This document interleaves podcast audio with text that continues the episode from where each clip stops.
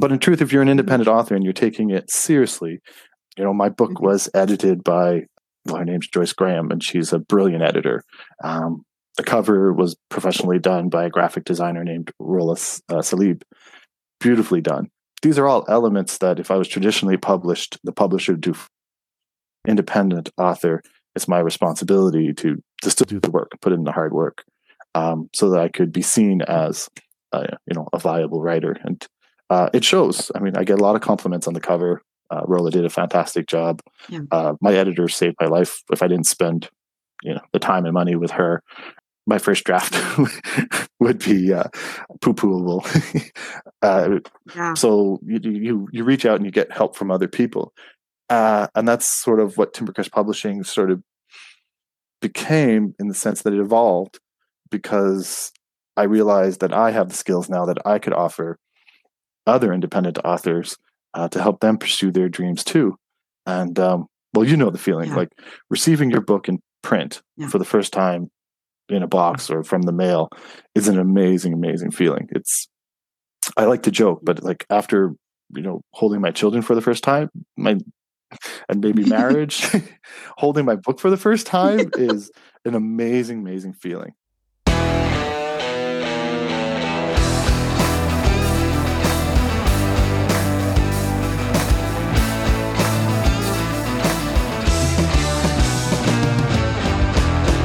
Hello there, my fellow sophisticated creatives. Welcome to JCB Art Studio from the dressing room. Ozzy is in the studio with me. And uh, again, a bit of a pouty face because it is just pouring down rain in buckets where we are.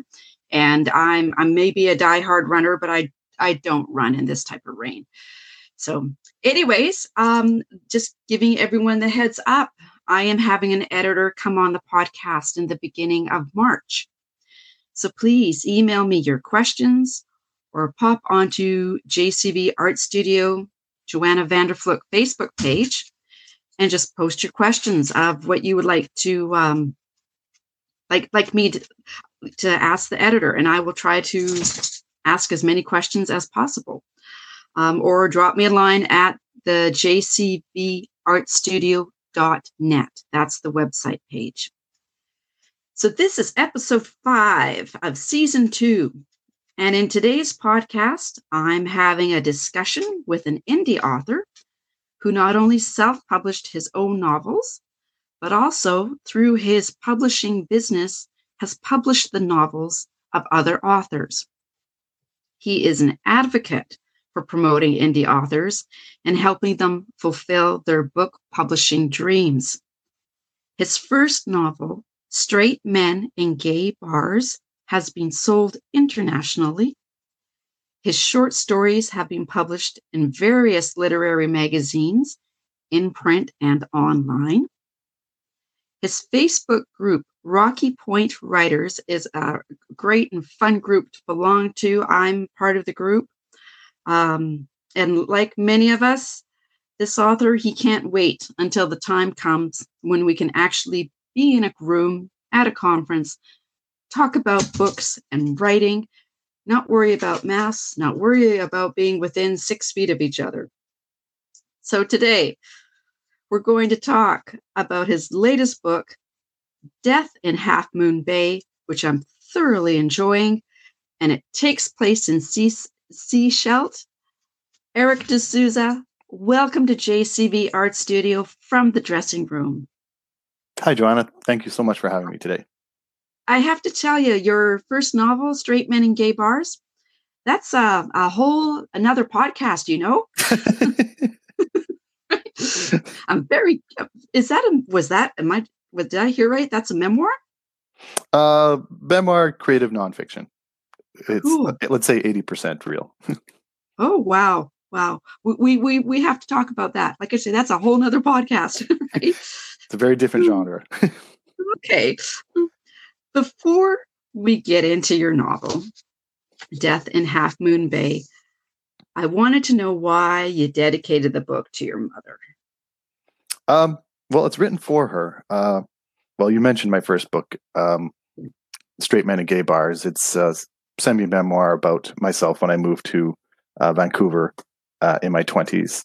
Uh, drank a lot, had some, let's call it sexual adventures, and Yeah. uh, not maybe the kind of thing my mom wanted to read. So you know, Oh, she was very proud of me for uh, writing my first book.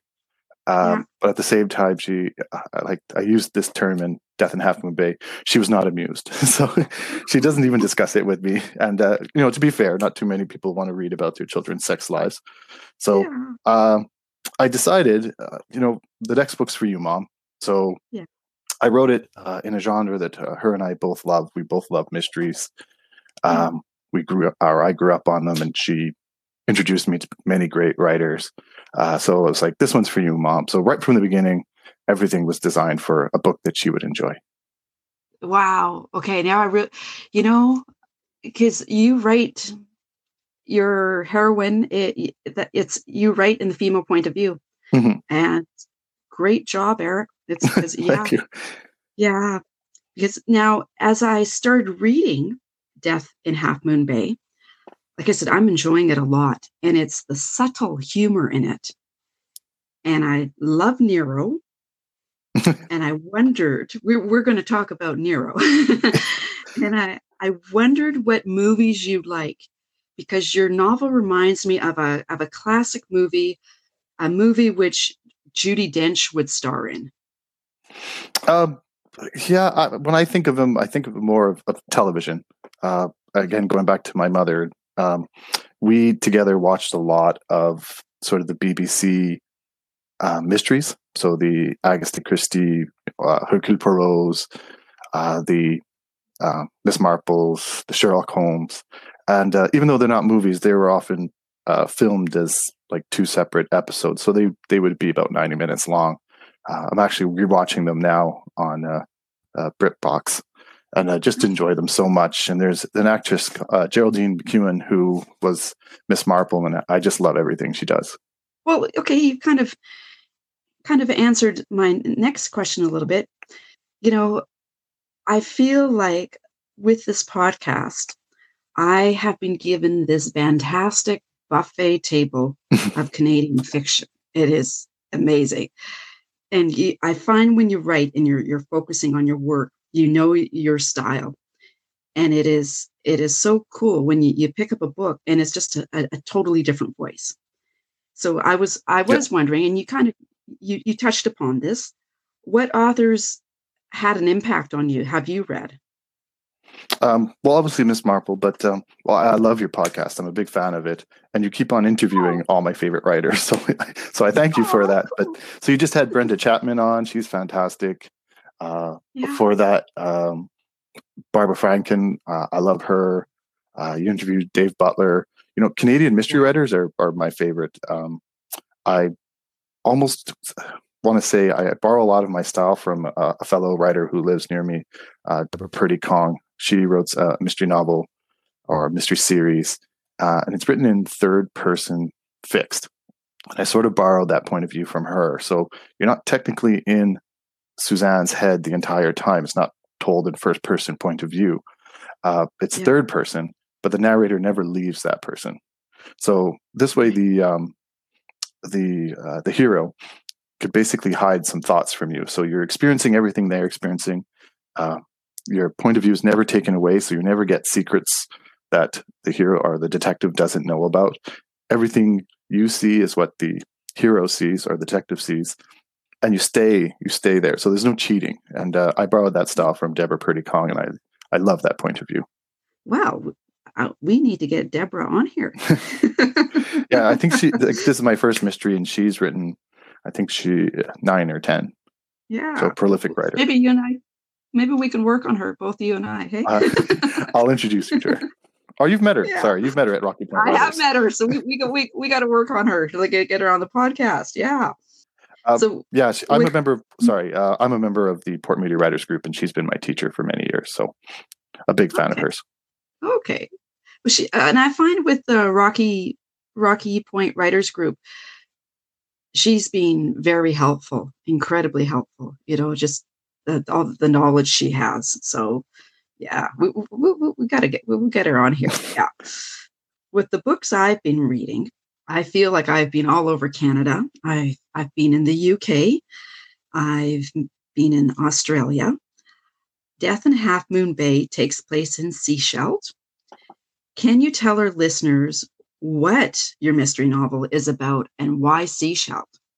Well, Sechelt, um, well, as you know, Sechelt is um, the coastline of British Columbia. Um, you've said many times you live on Vancouver Island, so Sechelt overlooks Vancouver Island, and it's a beautiful spot for Canada or peace in Canada. Um, it's relatively warm. Uh, it's called the Sunshine Coast, the coastline, because it gets like 10 days more of sun than we do in Vancouver. And it's an ideal retirement uh, area for, for many um, Canadians. So uh, I said it there partially uh, because my parents live there.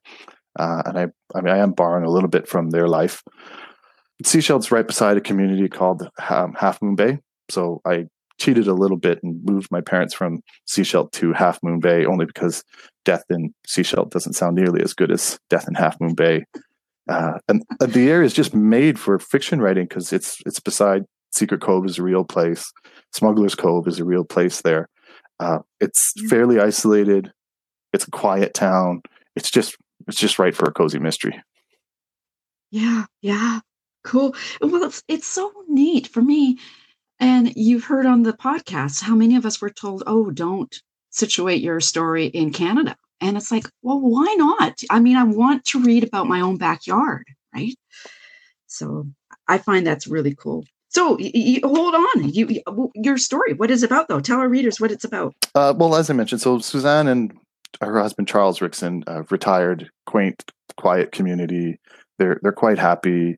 Uh, they live in a seniors community, which I sometimes compare it to a high school. They trade in gossip, and there's lots of rumors going around, and you know the old ladies like to trade their secrets, and uh, it's like a commodity for them. Um, and life's quite idyllic. Um, she does have a political rival that she's butted head with for the last three years, and they consider themselves nemesis. And a, a, murder occurs, and Suzanne's been framed for that murder. It's poisoning, and the, the poison is found in a, a jar of jam that Suzanne had just given her the night before. So she's sort of an obvious suspect, and she has to uh, try and clear her name. In Suzanne's mind, uh, she's certain that her political rival Regina is the murderer, and she goes about trying to prove it, but evidence keeps mounting, always turning back and looking mm-hmm. as if Suzanne did it. Um, yeah. In the court of public opinion, she's losing very badly, uh, but because she's so mm-hmm. fixed on justice and you know it doesn't really matter about the opinion of other people, uh, she's able to stay on course. Um, I'm not going to tell you if Regina did it or not, nope. but uh, but eventually she is able to unravel uh, not only like the murder, but there's a lot of secrets in Secret Cove, and she's able to uncover a good chunk of them. Cool. With working on a novel, we'll get kind of into the the, the wheels and bolts and, and working with the novel. Right now, for myself, I'm working on I call it the technicalities um, because I'm getting ready to hand it over to my mm-hmm. editor. Mm-hmm. And uh, what I think sometimes readers don't realize with me, my murder victim, I am working out technicalities that I have to have absolutely crystal clear. And um, and what I don't think re- readers realize is that even if this character, the murder victim, gets plays a small role in my novel, the backstory and his actions, making sure I don't give it away. I'm just that's why I pause because I thought, okay, I've got more than one he. Okay. His actions behind the scenes, off the pages, I have to be crystal clear and I have to be important. And um, so everything that does come forward makes sense. And I was wondering with with your writing, did you find the backstory and the plotting uh, you do you spend like i don't want to say you spend just about as much time on the backstory but how have you approached your backstory and making it work so the plot that everyone else reads is is cohesive i think it's through good characters um, if you're creating a three dimensional character, not only of your protagonist. Uh, you know, you should write one also about your victim. Like you said, you know, if they are only in a chapter or two, uh, there there's a reason why they were killed. Um, so you, you do have to know that. Um, so the more you know of your victim, the better. And I think most crime writers do that. Uh, obviously, um, the villain is a key character. So the villain is moving behind the scenes constantly. So you don't get to see their point of view, or often you don't get to see their point of view. But you have to know that as time goes by, they are doing things behind the scenes to make life more difficult for your detective. So you should have a pretty good idea of your villain, both their motives, uh, you know, their mind frame, uh, and you know how much scheming they're doing, just to to make uh, the mystery that much deeper.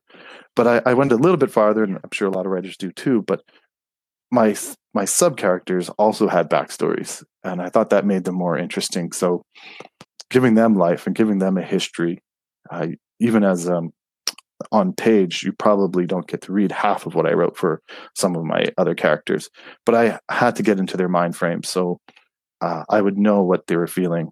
I think in a lot of mysteries, there's not that much um, reaction to the trauma of someone being murdered. Yeah. Uh, so I have people in the story that are that are reacting quite badly um, due to it, and they're not functioning at hundred percent.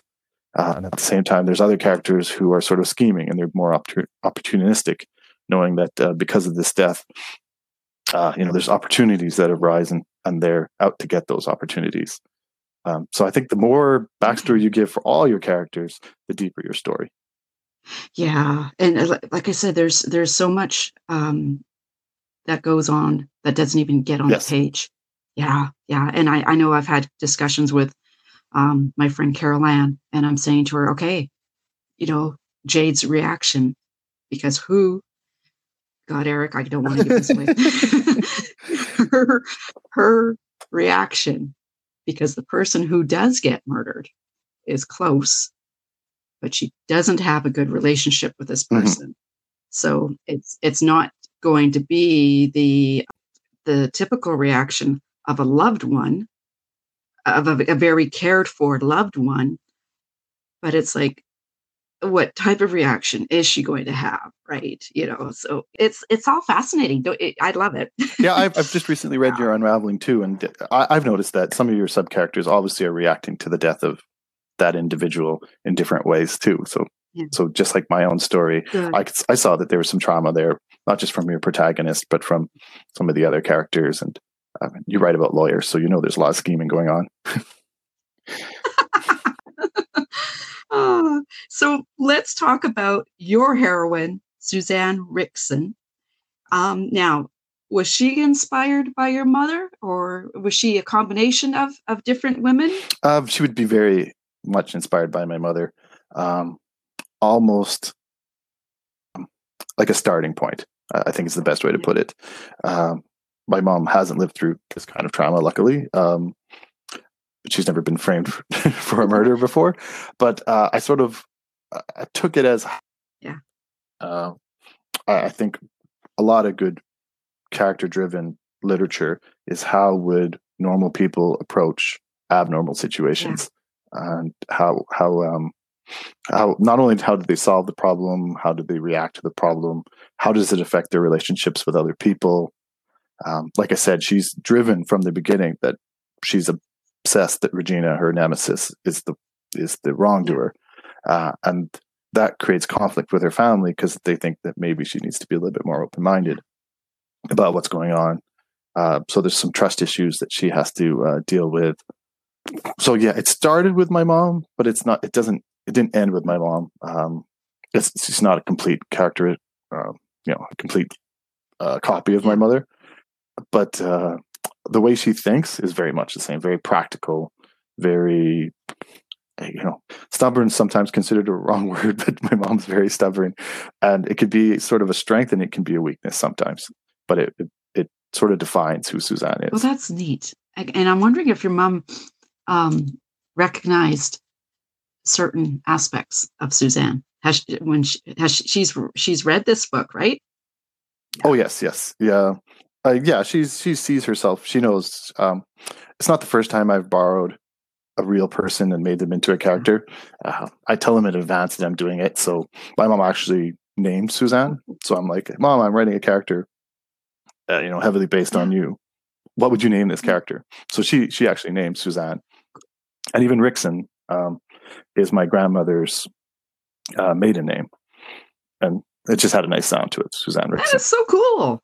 Uh, neat. Okay, so Suzanne is our sleuth and she's concerned that the police or, or I, I, yeah are going to suggest that she's the murderer because her poor jam was you know tainted and, and and that's what killed the victim what made you decide tainted jam so i'm going to ask did you have a similar experience like not necessarily with poison but what made you what just what made you decide okay we're we're going we're going to do this with tainted jam partly research. Uh, so I guess it's a little bit of an homage using poison as the murder. Um, the means of the murder is sort of an homage to I guess Christie. Uh, she loved killing people with with uh, different toxins. Uh, so I bought myself a book and I did my research. It's called Deadly Doses: A Writer's Guide to Poisons, and it's like pages of different poisons um, when they've been referenced in different books, the reaction that the victim would have, how quick, you know, what sort of things you have to do to cure that person of it, how long it would take for that poison to react to the person. So I did that research and I chose, or I did a little research in sort of botany and seeing, you know, we're surrounded by poisonous plants. Yeah. Uh, and then how how you would hide um, that particular toxin so the person eating it wouldn't notice it. And um, the poison I use, Lily of the Valley, is very sweet. So if you hide it in uh, a sweet food like mm. jam, the victim won't know that they're consuming it. Okay. Okay. So and a little know, bit of research. okay. And I I want to I know I will get an email saying what was the book Eric said. So that was Deadly Doses.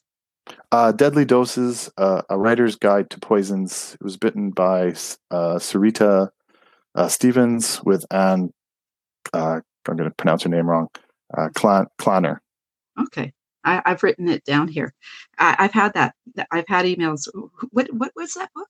right. So, yeah, it's actually a series called the Who Done It series. So they go through all types of different things. It's a great thing for mystery writers to have one source. I know the internet's great, yeah. but um, this is sort of one source. But it also tells you like the history. Like, oh, you know, Agatha Christie used it in this book before, and you know, there's been famous cases in reality. Some people have died of this th- poison, but also literary characters that have been used before. Cool. I've written it down for myself too. Good. Oh, oh, Eric, hold on here. Um, Ozzy's interrupting us for a second here. He's um, hold on. He's he's passing me a note, and Ozzy. Okay, he he has a couple of questions for you. Ozzy wants to know was Nero. I got this right. Okay. yeah. Okay. Ozzy wants to know if Nero was in, was inspired by a real life French bulldog. Um, Ozzy was right. Yeah. Nero was inspired by uh, my brother-in-law's dog. Uh, he has a dog named okay. Sherman. Um, Sherman has kind of a mean disposition, so this guy's a little bit nicer. Um, I, I had to picture sort of what kind of dog would Suzanne have and the relationship even that Suzanne would have with the dog and what Charles would have with the dog. Uh, being dog owners uh, like yourself, they're a part of the family. So Nero is very much a part of their family too. Um, he inspires them to be active, so they go for walks. Uh, it actually gets them on their feet quite often. Uh, you know, rain or shine, Charles is out there walking his dog because that's the person Charles is. He's so loyal to his dog that no matter what, no matter how he's feeling, he's going to walk his dog twice a day. Um, yeah. And Nero's like Velcro to him. He just loves his owner. So they're, they're a very cl- close relationship with their dog. Okay. Okay. And, oh, okay. And you want one more? Yeah. He has one more question for us. Sorry about this. Okay.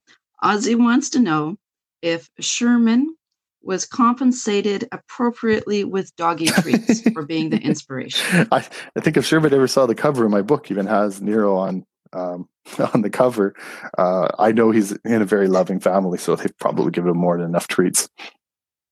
Okay. Okay. Ozzy, we're good. We're good. Okay. Okay. So let's get back to the program here. Okay. So getting into Nero. Okay. Uh, by the way, I love this this dog in your book. And like you said, he is on the book cover, which had me well, you have. You've just already explained who Nero mm-hmm. is, right? Um, and how okay so have you ever thought of writing a short story involving nero as kind of the the the investigator or or leading you know pointing out kind of clues and stuff um, like that i would say that i never considered it until people keep asking me to do it um, so I, I i know there is cozy literature around the dog. Maybe I should do a short story. Even my kids are asking me to do it. Uh, I'm starting to pen my second novel, yeah.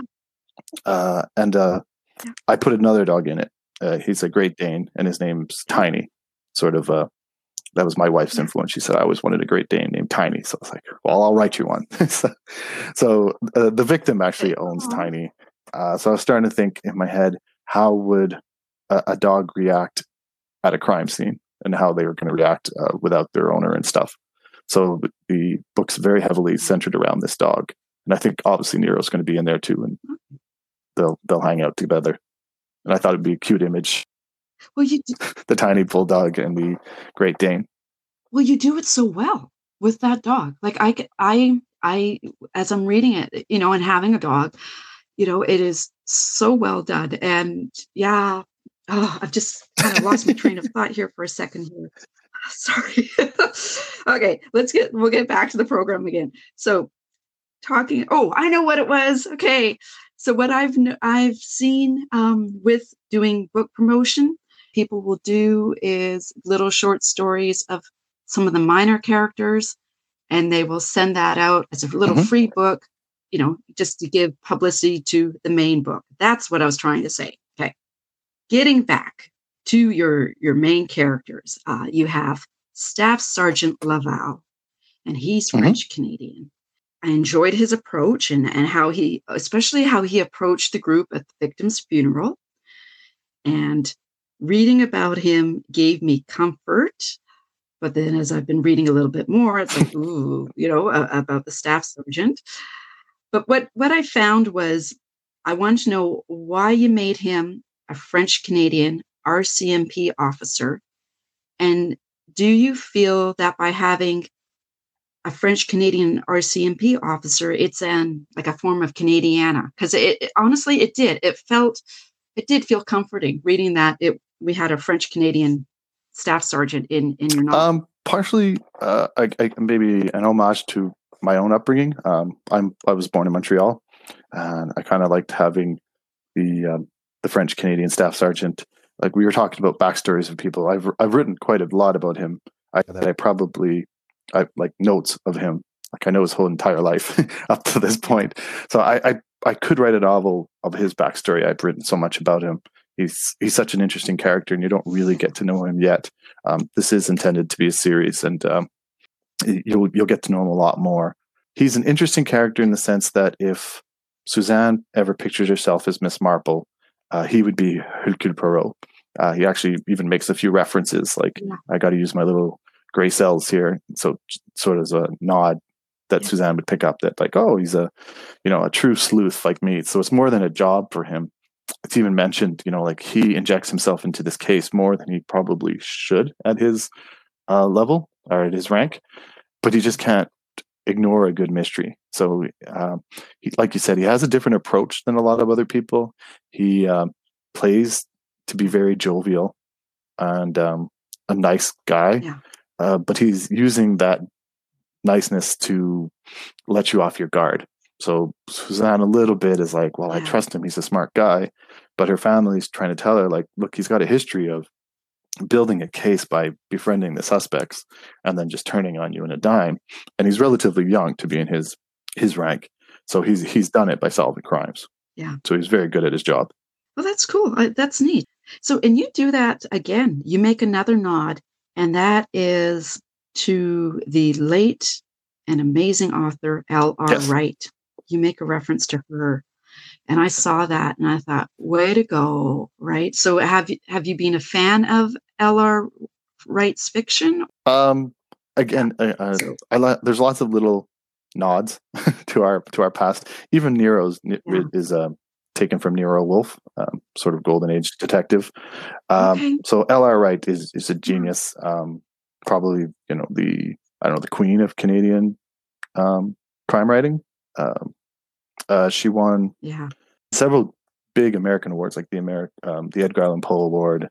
Um, and she like maybe put yeah. Canadian crime writing on the on the map.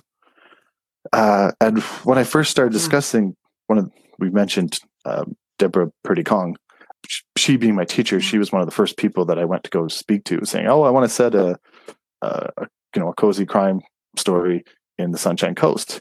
And she's like, "Well, everybody's going to compare you to L.R. Wright," and I was like, "Who?" so, so, so, I had to look her up, and then became a fan almost instantly. And yeah, she's she, Deborah's right. It's kind of like um, if you wrote a story, you know, in the Algonquins, you're going to think Louise Penny. Like there, there, are certain settings that writers have used so much that yeah. you're going to say, "Hey, you're just using somebody else's setting," and it's true. I am using a setting that she established, but I mean, she wrote about it forty. Yeah about 30, 40 years ago. And uh, if you read the description of Sechelt, uh, then and now it's a quite different community. But uh, I did have to give, I think I gave two yeah. nods to L.R. Wright in the book, basically saying, uh, yeah, I know, I'm, uh, you know, I've got big footsteps to be that I'm following in. But you know, Eric, I didn't make the comparison. I, I, uh, yeah, I didn't make the comparison. I mean, I, I've, my location is Victoria you know i'm sure there's other authors out there who've written about victoria and it's just where you've grown up it's what you're familiar with you know? So and if you want to put your novel in Sechelt go for it right? I, I agree know? i just thought it was it was worth a nod so that um it's almost like the, that yeah. love of movies again and marvel movies bit of like little easter eggs so i've planted quite a few little easter eggs in in, the, in my story that uh, not everybody picks up on well, I also thought it was a, a very nice um, sign of respect. Also, when I saw her name, and I thought that's this is cool. This is I, I got it as that. Like this is. Thank you, because really that cool. was the intention. Yeah. What is your favorite part of writing, or do you have a favorite part in Death in Half Moon Bay? Um, my favorite part of writing is sort of the beginning.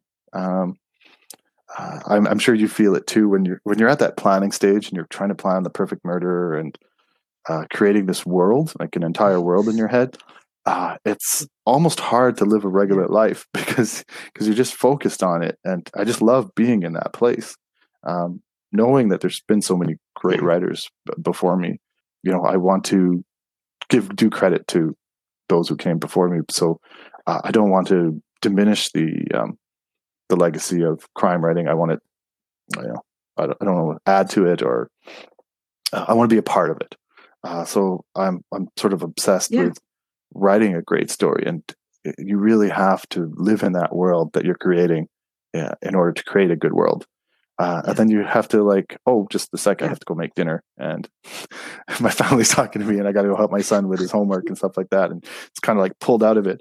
But I love being there. I love like like you mentioned jogging. I love jogging or going for walks, and just like me and my dog, and just focusing on my story and then sometimes life kind of gives you little inspirations here and there and then it's like oh i gotta write about that and it sort of adds to the story yeah. but that, that that world creating is just a beautiful spot i find the hard work is afterwards when when you're editing and you're in like yeah. you know uh, version number seven and just like toiling over every oh, word yeah. i know it's part of the job but um i love the beginning well, it's it's it's interesting when you said about kind of bringing some real life experiences in, because on Saturday, with my mask, I actually had. Now I know probably everyone's wondering how do you have a dentist appointment wearing a mask, right? But armed with my mask, I went and had a dentist appointment, and I was actually excited to, to kind of get out of my little box here. That's why I refer to it in my you know during this this uh, this pandemic and my i can't believe i'm going to be talking to people about my teeth sorry but there's a point. But what got me was my dentist told me that i had uneventful teeth.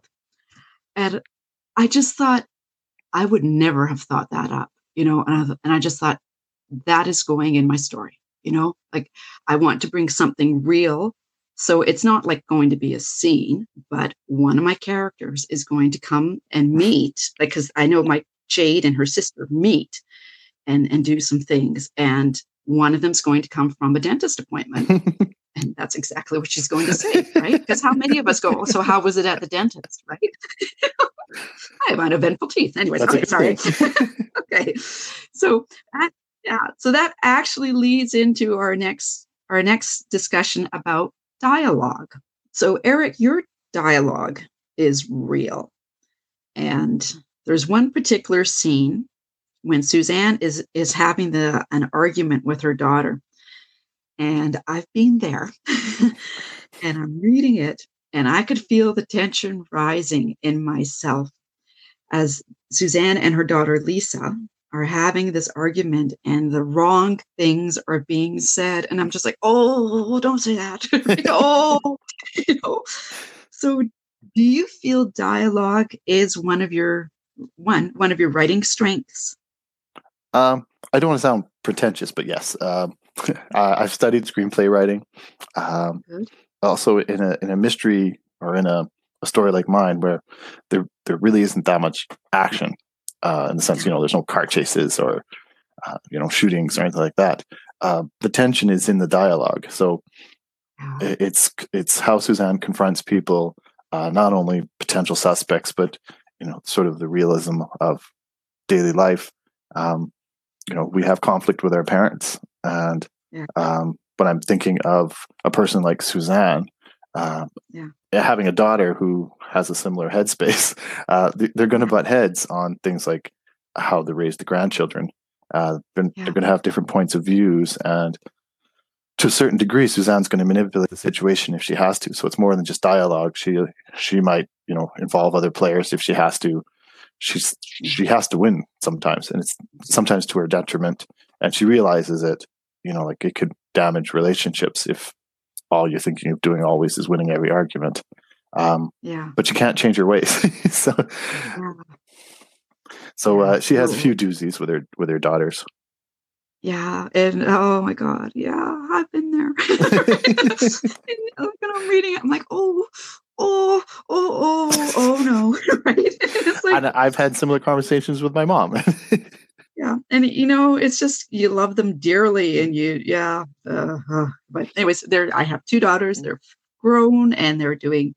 Knock on wood, they're healthy and they're doing well, right? So. Great. My yeah. two boys are still teenagers, so I'm I'm in that okay. stage of life. okay. Okay. So I used to work for the Office of the Police Complaint Commissioner. And I know about the Internal Investigations Office, the IIO, which you mention in your book. And um, when mm-hmm. I originally wrote The Un- Unraveling, and I was told that you need to place your novel in the US, no one wants to read a book situated in Canada. Um, it made me smile. Well, like I said, when I was reading your narrative about Caroline, Suzanne's daughter, She's an RCMP member, and her conduct is being reviewed by the IIO. And I just thought, and I don't want to say yes, but I just thought, okay, this is real, right? This is, yeah. And I wanted to know if there was any particular reason why you wanted Caroline's character, that being a part of it. Um, Caroline's character in my head as the fictional character is actually older than the Suzanne character. Uh, I've written quite a lot about Caroline. Um, I just thought, in a lot of ways, the world doesn't need another female police officer. I sort of joke with my wife that there's probably more fictional police officers than there are real police female police officers, and maybe that's not a good thing. But I didn't think I had to write that story anymore. Uh, but I have written them. Um, I, I, know Carolyn intricately, um, and uh, the poor girl suffers quite a lot. Uh, she's had a lot of trauma in her life, uh, and she has to deal with it. And uh, her, this investigation is sort of the last straw for mm-hmm. her. Um, so even though she's not a main character in this story, uh, I actually just published a novella which uh, does focus on this case, uh, and it actually is in first person point of view. So dealing with both mentally, but also the stress of her job being a, a VPD officer in Vancouver, and uh, you can see her breaking. Yeah. So a lot of the story in this story, like she's she's Carolyn's still trying to conceal her inner feelings, um, and her mom knows something's wrong, um, but she doesn't really even know. She doesn't have the tools to approach the troubles that um, um, Carolyn's suffering from. But um, Okay. Suzanne's father was a World War II vet, so she Okay. sort of knows how soldiers often internalize their their um their inner demons, and so Yeah. so she her father was always very standoffish and didn't want to talk about He just almost like the British stiff upper lip, you know, just Yeah. uh, let it consume him, but um, tried to maintain relationships with his family. Carolyn's trying to do the same thing, but she's not succeeding very well. What's the name of the novella? Uh, the novella has um, uh, a stronger title. It's called uh, "The Stanley Park Rapist." Uh, I wrestled Okay. with it because I know it's sort of a, a title that'll unjar you a little bit. Uh, Yeah. But I didn't want my reader to automatically assume I was writing another cozy. Uh, so I didn't Okay. want to take uh, the reader going, "Oh, look, another cozy mystery," and go, "Oh, it's not." uh, Okay. so it wrestles a lot more on police procedural. It's obviously much grittier because it's dealing with a much harsher crime.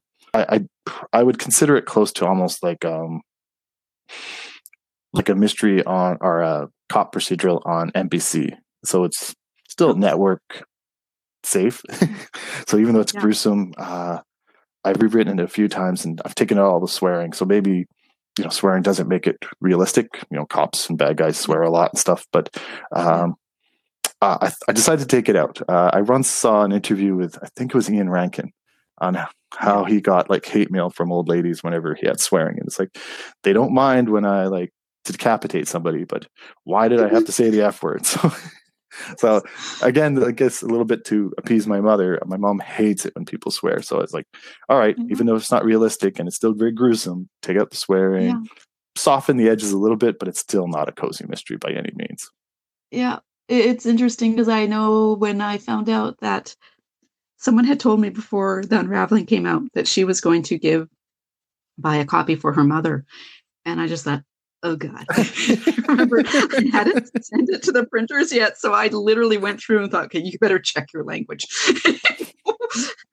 Well, language is like Um, it, it's part of uh, you know our day to day life, and certain Yeah. people swear a lot, and I think it gives it an authentic authenticity that it deserves in many stories. Uh, but then sometimes it's also remembering your audience, and Yeah. um, you know if my mom is my main audience, my demographic, and she doesn't like the swearing, that I can take it out. Yeah. It doesn't matter that much. Yeah. yeah. Now, one last question, Mhm. uh, just before we go into Timber into your book publishing, Timbercrest Publishing. You have humor in this novel, and um, it's humor which people can relate to, especially if you're a dog owner. And uh, I find humor is tough to write because it's so subjective. Okay, and I was wondering if it was all right if I read, or if you want to read, it's up to you, the toaster scene in the beginning of chapter 12. Uh, sure. Uh, I, I bookmarked that spot. Um, so, chapter 12. Something Yeah. is wrong with the toaster, Charles said while making breakfast. Susanna noticed it too. The bread hadn't popped up with the usual gusto. It's fine, dear. Sit down and eat. After breakfast, Suzanne got dressed and brushed her teeth. She returned to the kitchen to do the dishes, just as she did every morning while Charles was walking the dog. Surprisingly, he was still home. Nero was turning in circles by the front door, and Charles was seated at the table, tinkering with the old appliance. Careful, that thing is older than our children, she warned. It just needs a new spring, he said, and she smiled back. Shouldn't take long. She turned on the hot water and thought to herself, no one could ever accuse Charles of procrastination. By the time the dishes were finished, the toaster's innards were sprawled across the kitchen table. What a surprise, she thought.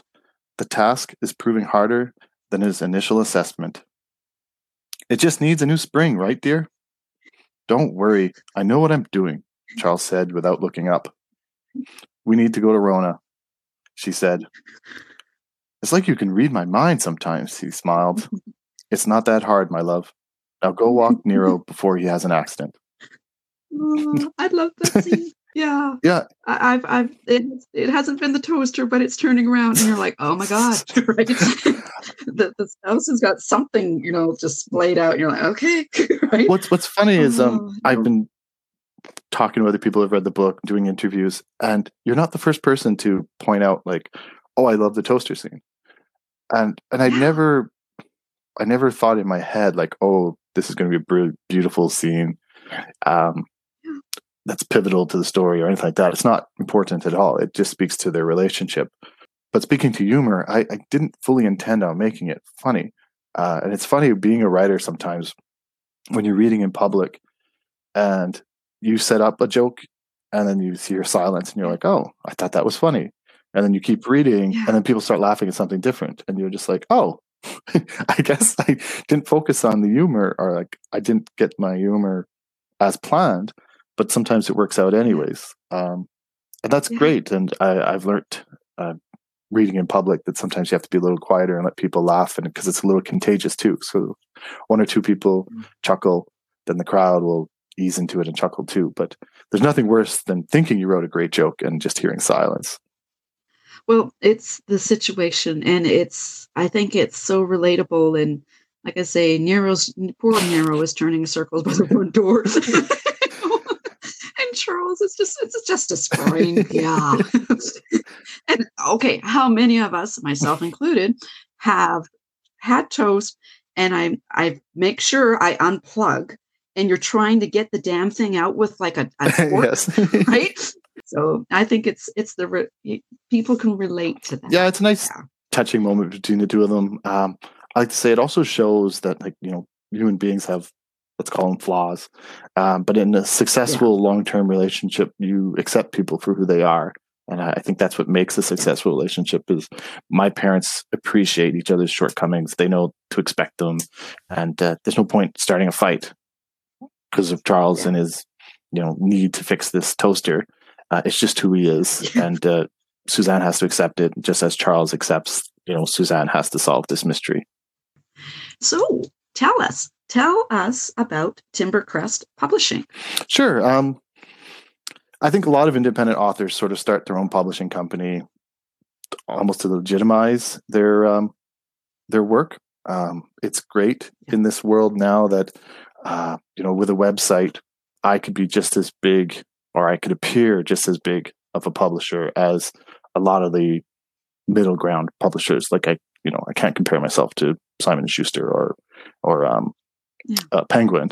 Uh, but if I said, you know, if I listed three Canadian publishers and one of them was a lie, uh, most people wouldn't know which one was the lie. Uh, that was just completely fabricated because they don't know the names of Canadian or even American publishers. It's it's not coffee talk. Mhm. So once you create a publishing company and a website, people kind of lose the stigma of oh this is an independent author i don't want to read it because it's you know not from new york or toronto but you can fool Yeah. people quite easily and and to be fair i think the stigma that people have on independent authors is often wrong because in today's age you can pick up a book published by penguin and find like seven spelling mistakes and grammar mistakes um, they slip through more I and more now Yeah. um, so Yeah. people used to, I don't know, let's say poo poo, uh, the independent author thinking, oh, the grammar is going to be horrible and, uh, you know, the story is going to be weak. But in truth, if you're an independent author and you're taking it seriously, you know, my book Mhm. was edited by, um, well, her name's Joyce Graham, and she's a brilliant editor. The cover was professionally done by a graphic designer named Rolas uh, Salib. Beautifully done. Mhm. Um, these are all elements that if I was traditionally published, the publisher would do independent author, it's my responsibility to to still do the work, put in the hard work, um, so that I could be seen as uh, you know a viable writer. And uh, it shows. I mean, I get a lot of compliments on the cover. Uh, Rola did a fantastic job. Yeah. Uh, my editor saved my life. If I didn't spend you know the time and money with her, uh, my first draft would be uh, poo pooable. uh, um, Yeah. so you, you you reach out and you get help from other people and that's sort of what timbercrest publishing sort of became in the sense that it evolved because I realized that I have the skills now that I could offer other independent authors uh, to help them pursue their dreams too. Well, you know the feeling Yeah. like receiving your book in print Yeah. for the first time in a box or from the mail is an amazing, amazing feeling. It's, I like to joke, but like after, you know, holding my children for the first time, my, and maybe marriage, holding my book for the first time is an amazing, amazing feeling that um, it's hard to beat because you put so much work into it. And I know so many Yeah. friends who have done all the hard work and they're there at the last stage and they're like, oh no, nobody will publish me. And I know it's hard. I've been rejected by countless publishers too. There's so many writers nowadays, you know, how, how publishers keep up. Uh, a lot gets kind of swept Yeah. under the rocks. Uh, but I read it and I'm like. These are brilliant stories and they deserve to be told. I know I'm the Yeah. last piece of the puzzle. I can get you to the finish line. Um, and then I, I have a marketing background, so I can help people uh, do book launches. Uh, that's also a great feeling. Um, having a book launch. Yeah. I'd love to have a real book launch again, but I've been doing virtual book launches, Yes. and uh, still, if there's a crowd, there's still a great feeling, but uh, it's not quite the same as um, sitting in front of people and signing your book. That's another great feeling in life that hopefully we'll all get back to soon.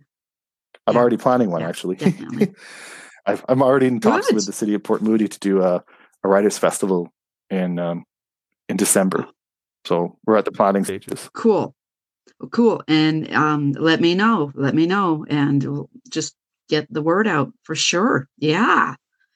So Timbercrest published a book, a collection of short stories. Am I correct? New Beginnings. And can you tell our listeners about New Beginnings? Yeah, uh, New Beginnings was a great project. Uh, almost like any other business, I wanted to establish myself in the community, and I thought that was very, very important. Um, and like I was saying too, there's so many great writers out there that aren't published, and some of them are, um, they, they live in our community. They're they're around us all over the place, and especially in British Columbia, there seems to be a very high ratio of great writers in where we live. Um, and I wanted to give them a platform to basically show their talents to to our community. So I focused very heavily on our community. It's not all short stories. There's some poetry and some creative nonfiction. Uh, some of the writers, or most of the writers, are close to where I live, part of the Port Moody Writers Group, but not inclusively. Some of the writers, it's actually my uh, my niece is 14. Uh, I think she was 12 when she wrote this, and it's a beautiful piece about her dog. Uh, and then some of my writers are Oh. are in her 90s, and she's talking about uh, life when she was a child. So it's a beautiful, eclectic look at uh, British Columbia. I gave the theme of New Beginnings uh, partially. I considered a new beginning for myself because it'd be the first time that I was publishing other people. Uh, but also, it's such a Mhm. You know, if you talk to 40 people and you ask them what New Beginnings is, they all have their unique perspective of it. So it was nice because there's a lot of immigrant stories of like coming to Canada. So there's that feel to it. But then I also know horror writers, and Yeah. their concept of a new beginning is very different than I. Uh, and I gave them a freedom to be like, okay, you know, I'll discuss this with you. You know, I, I don't want anything PG or controversial, but um, you know, we can push, but we can push the boundaries. So if you know, if you truly think that a story about being bullied is the story you want to tell, then that's what we're going to tell it. Um, you know, if your story is Yeah. science fiction, uh, you know, that's fine too. Uh, your story has a little bit of murder in it, it's, it's all right. It's your story. It's your Yeah. choice. Um, so I published, I published that, and I asked everybody to donate the story because uh, I was going to donate, or I did donate all the proceeds of the book to uh, charity. So it's called Share. Uh, it's sort of like our local food bank, but they do more than that. They help families and communities. And just by chance, actually, I shouldn't say this, not by chance. When I was researching the theme, New Beginnings actually is a program that uh, Share runs for new families coming to our community. So it's a way that uh, they let the Oh, kids sort of play together, and then the parents can talk and you know share share stories and have a common bond and a sense of community as they come here. So I borrowed that title Yeah. from from that program, and just by chance, I, I spoke to Claire McLean, the uh, CEO of uh, Share, uh, and she was saying like, "Oh, we just lost some Yeah. of our our, our uh, federal funding, so you know it'd be great if you could raise some money for that program." Uh, so in the end, uh, we had this great book launch. Um, I did have to cover all my own costs, but I did that within about three days. And after that, since then, Yeah. everything's been able to donate to back to share. Uh, so last, unfortunately, 2020 wasn't a great year for it, but 2019 was fantastic. Yeah. Uh, local bookstores, uh, Western Sky, um, Kinder Books, and actually on the Sunshine Coast Tailspins all sold the book, and they didn't keep. They kept like funds for their uh, for their administration, but they they gave back uh, pretty much all the profit, and so all the profit went to the, this great organization. Uh, so together we, we got a little bit of corporate donations, and uh, we raised five thousand dollars from sales, and then uh, I hope you don't mind, but uh, Telus, uh, our telephone company uh, in Canada, uh, they matched our donation, so they gave another five thousand to share. So it was a great experience. Excellent. I think it's it's like a win-win for everybody because it like it was great exposure for the writers. Uh, some of them for the first time being published. We the book launch was um, uh, I received a grant from the city of Port Moody, and so we did it in one of their facilities beside the library, and we um, probably about 200 people were there. We had our local MP there, so it was great exposure for everybody. Um, they got to sign, so they got to do their reading, and then they sat down, and as books were sold, uh, they were able to sign it. So people were going around trying to collect signatures. So it was a great experience Oh. for them. Uh, it was the launch of my business. Um, you know, it put me on the right foot and gave me some great connections. I met a lot of great people. So it was a it was a win for me. It was a win for my community, and it was a win for this uh, very deserving fundraiser. That's synchronicity there. You you said new begin new beginnings, the title of your book, and new beginnings. It was a, is part of the the The share, ah, yeah, the share. societies. Yeah, yeah, so cool. Yeah, so that was sort of like oh, my branching out from just publishing myself to other people. with publishing, I did the book design for my book, and I love book design. And it's kind of getting bad because my daughters, they'll show me a book and they'll tell me about it, and I'll grab it and I'll just immediately, I'm starting to flip through the pages thinking, okay, how did they do that? oh, I know how they did that design, right? Your design is very clean and I like it. I like it to the point where I'm looking, I was looking at yours, I'm like, what font did he use? Which I really do want to know. I'm not joking here. What font did you use? Uh, I couldn't tell you that one uh, because that is um, I'm not as talented of an artist as you are. Uh, so I, I hire um, uh, a woman named Rola Salib. Uh, she did the cover for New Beginnings and she did the cover for Death in Half Moon Bay. And I love working with her because okay. um, I did think of the title, like, you know, she didn't start from scratch and just give me ideas. Uh, I told her I wanted Nero on the cover because it's sort of a trope of Yeah. um, cozies. Usually, when you see a cozy, it's kind of Yeah. cartoony and it's got a dog or a cat. Yeah, just being cute. So I kind of wanted the cute dog on the Mm. cover, um, but then I wanted it classical. So I sent her a bunch of covers from Yeah. from Miss Marples of like this nice, clean, uh, clean look, like you said, uh, and making it feel like perhaps the book could be hundred years old. Um, so it, it sort of married Yeah. the cozy with the traditional, and I think she did a great job. And like I said, she did the cover for New Beginnings also, and you know, very different concept, but she knocked it out of the park then too. Yeah. Because I'm, it's funny. I'm looking at it inside and I'm like, is that Times New Roman? I did do the formatting, so the formatting is mine. Uh, she just did the cover. okay. So is that Times New Roman? Um, I forget this one. Probably Garamond. okay. Probably. I, I tend to use. Garamond a, a fair amount.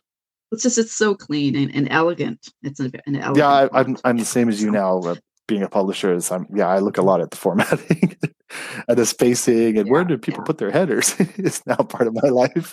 Yeah. yeah. So I had thought of this next question before Christmas. And I did. I, I forgot to ask authors who'd stop by the dressing room. And then I was thinking, okay, who would be the best author to ask? And I thought of you and your own publishing company.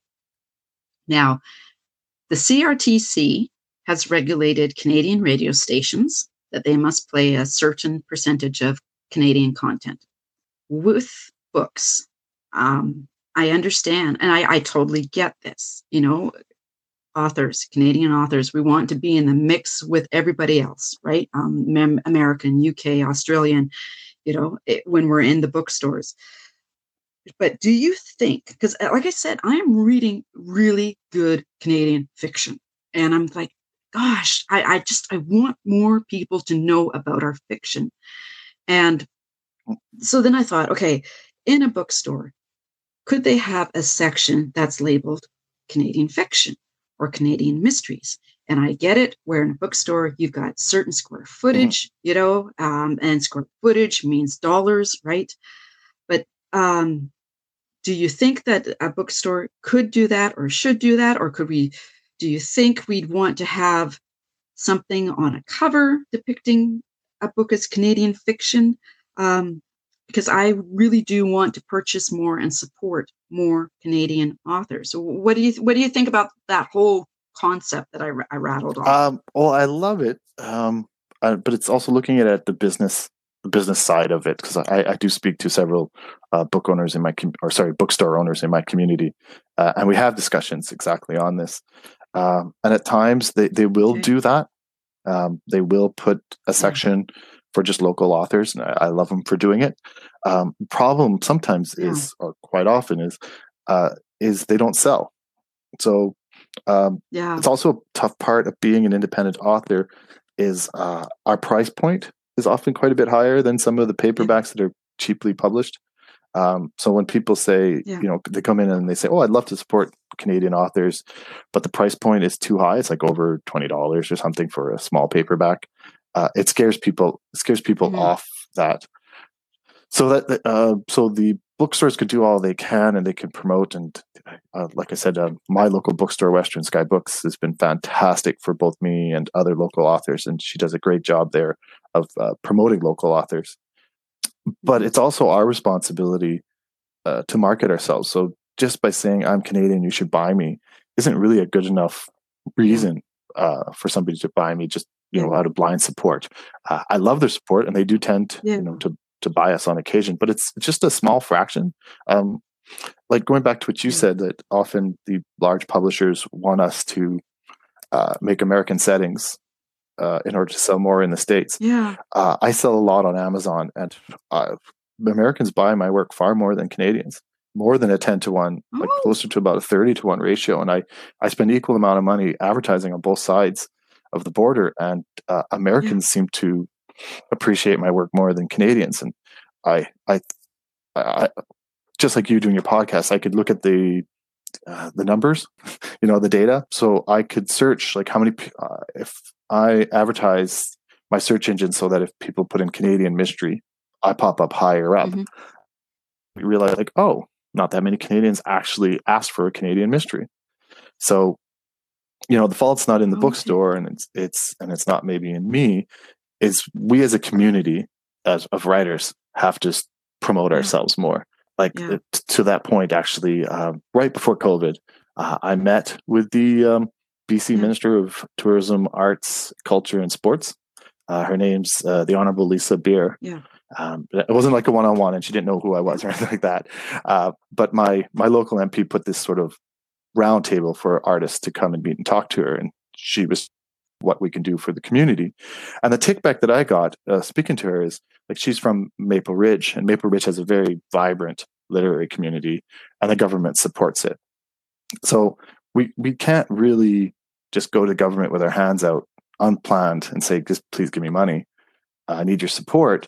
Uh, we need to create a, a vibrant literary community amongst ourselves and then say, look, this is what we've established. Can you help us out? And the government, the NDP government, is uh, okay. very happy to help us. I, I don't know what it's going to look like post post COVID, but I, I, know that our yeah. government wants to help us. You know, so support us. And there's things like the CRTC that puts in, you know, the limit of how much Canadian content they need to put. But in reality, we'd all be better off yeah. if Canadians wanted to support Canadians more often and and create our own community yeah. so that you know the CRTC doesn't have to, or the radio stations don't have to be like, oh, I need more Canadian content. It's like we have so much Canadian content, we don't know what to do with it. So we have to we have to build that bridge yeah. between us and media. Yeah. You know, uh, patting your back again. somebody doing a podcast and talking to Canadian writers is a good first step. Well, thank you. It It's interesting because my latest analytics show that I have more American listeners than I do Canadian. Is so cool to watch because about three days ago it was neck and neck. The it was um, forty-seven percent, forty-seven percent, and then I had some smaller percentage numbers. And, and um, after about three days, it went boom, and it went forty-five percent Canadian, forty-eight percent American. And I thought, Yeah. interesting. Okay, I'm going to be having a few American authors on this podcast. I have an author coming from the UK and an author Wow. coming from Japan. Well, I think it is readers aren't necessarily loyal to the country they live in. Um, They just want good content. And if they're getting Yeah. a good, good story, they don't really care. I, have heard the same thing from agents and stuff that Americans aren't going to buy Canadian work. Uh, Yeah. But in practice, I'm finding that not to be true at all. They don't seem to mind uh, the, the fact that I'm set in Canada. And I felt bad because we have slightly different language, right? Like color with a U in it. And I thought that was going to throw them off more than anything else, more than the setting. Um, Yeah. And so far, I haven't received any complaints. Uh, I think we're creating this, or maybe in the past, maybe Americans have been slow to buy Canadian work and more eager to buy American work. But I, I don't know if that's true anymore. Uh, they seem to consume us. They don't seem to be overly biased by our uh, different setting. Yeah. Okay. Okay. Good. Good. That was a cool, a cool discussion. Thank you. So, Erik, we're going on to my favorite question. you know what's coming. In Death in Half Moon Bay, if Suzanne Rickson invited you to play Mahjong because she wanted to have a chat, and uh, by the way, I would be petrified to sit down with those ladies and play Mahjong in their novel. what do you think Suzanne would say to you, and who would win the mahjong, mahjong game? Game.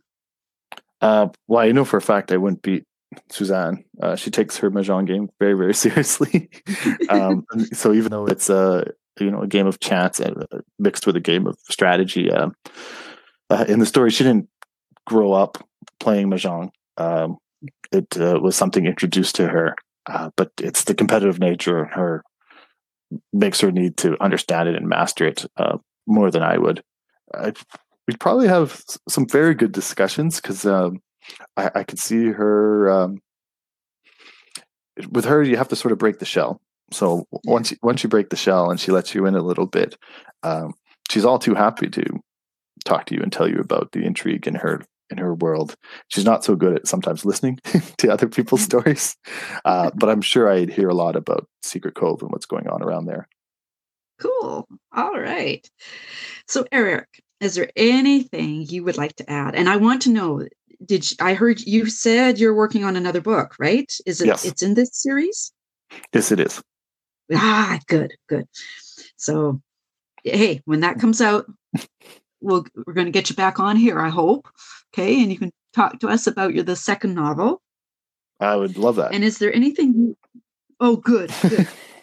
is there anything you would like to add? And where can listeners find you on the socials and on Facebook and all that? Uh, the easiest is probably uh, erikdsouza.com. Um, uh, E R I K D S O U Z A. Uh, I also have timbercrestpublishing.com. Um, I'm on Facebook. Um, I didn't think uh, I, I'm lucky enough to have a unique spelling, so there's there's not too many other Erik D'Souza's out there. If you Google me, I'm, it's usually my spelling face you see first, so I'm I'm lucky that way. It's good to have a unique name. Okay. Uh, but yeah, my uh, my website's probably the, the most active. I'm sometimes not the best at responding to face, uh, Facebook as fast as I should. Yeah. Well, there's so much out there. You know, there's there's so many socials, and I think you need to just There is, the yeah. It's like technically I'm on Yeah. Twitter, but I don't use it much. Uh, I've been on, I'm on Instagram, but I, I don't know what the pictures I'm supposed to take. Some people are so good at Instagram, and I'm not one of them. Uh, I'm trying to get more active on Facebook. I'm trying to learn from my clients who are just some of them are just amazing on their ability to promote on Facebook, and I'm trying to use it more and more. Yeah. Well, guess what? Twitter wiped out my account yesterday. Really? What did you post? Yeah. I know me, right? It's like, hey, a certain politician, man, I'm not like him, right? I couldn't believe it. Like everything was gone. Like my my feed, my friends. Wow. Right? And yeah, I'm not even going to get. Uh, so I'm not on Twitter. I was. I'm not. I just, you know, I tried with the help the help function, and spent about 60 minutes going around in circles on the on their their help function. So I just went Yeah. fine, you know. So Erik, thank you. I've really enjoyed our discussion. Thank you for coming on my podcast. And um, I will make sure your websites are in the show notes. And uh, Yeah, Thank thank, you you so again for having me. It's like an honor, especially considering the recent authors you've been having to be said in the same breath as them. Oh, well, well, thank you. Okay, well, Goodbye, bye-bye, Thank you. Erik.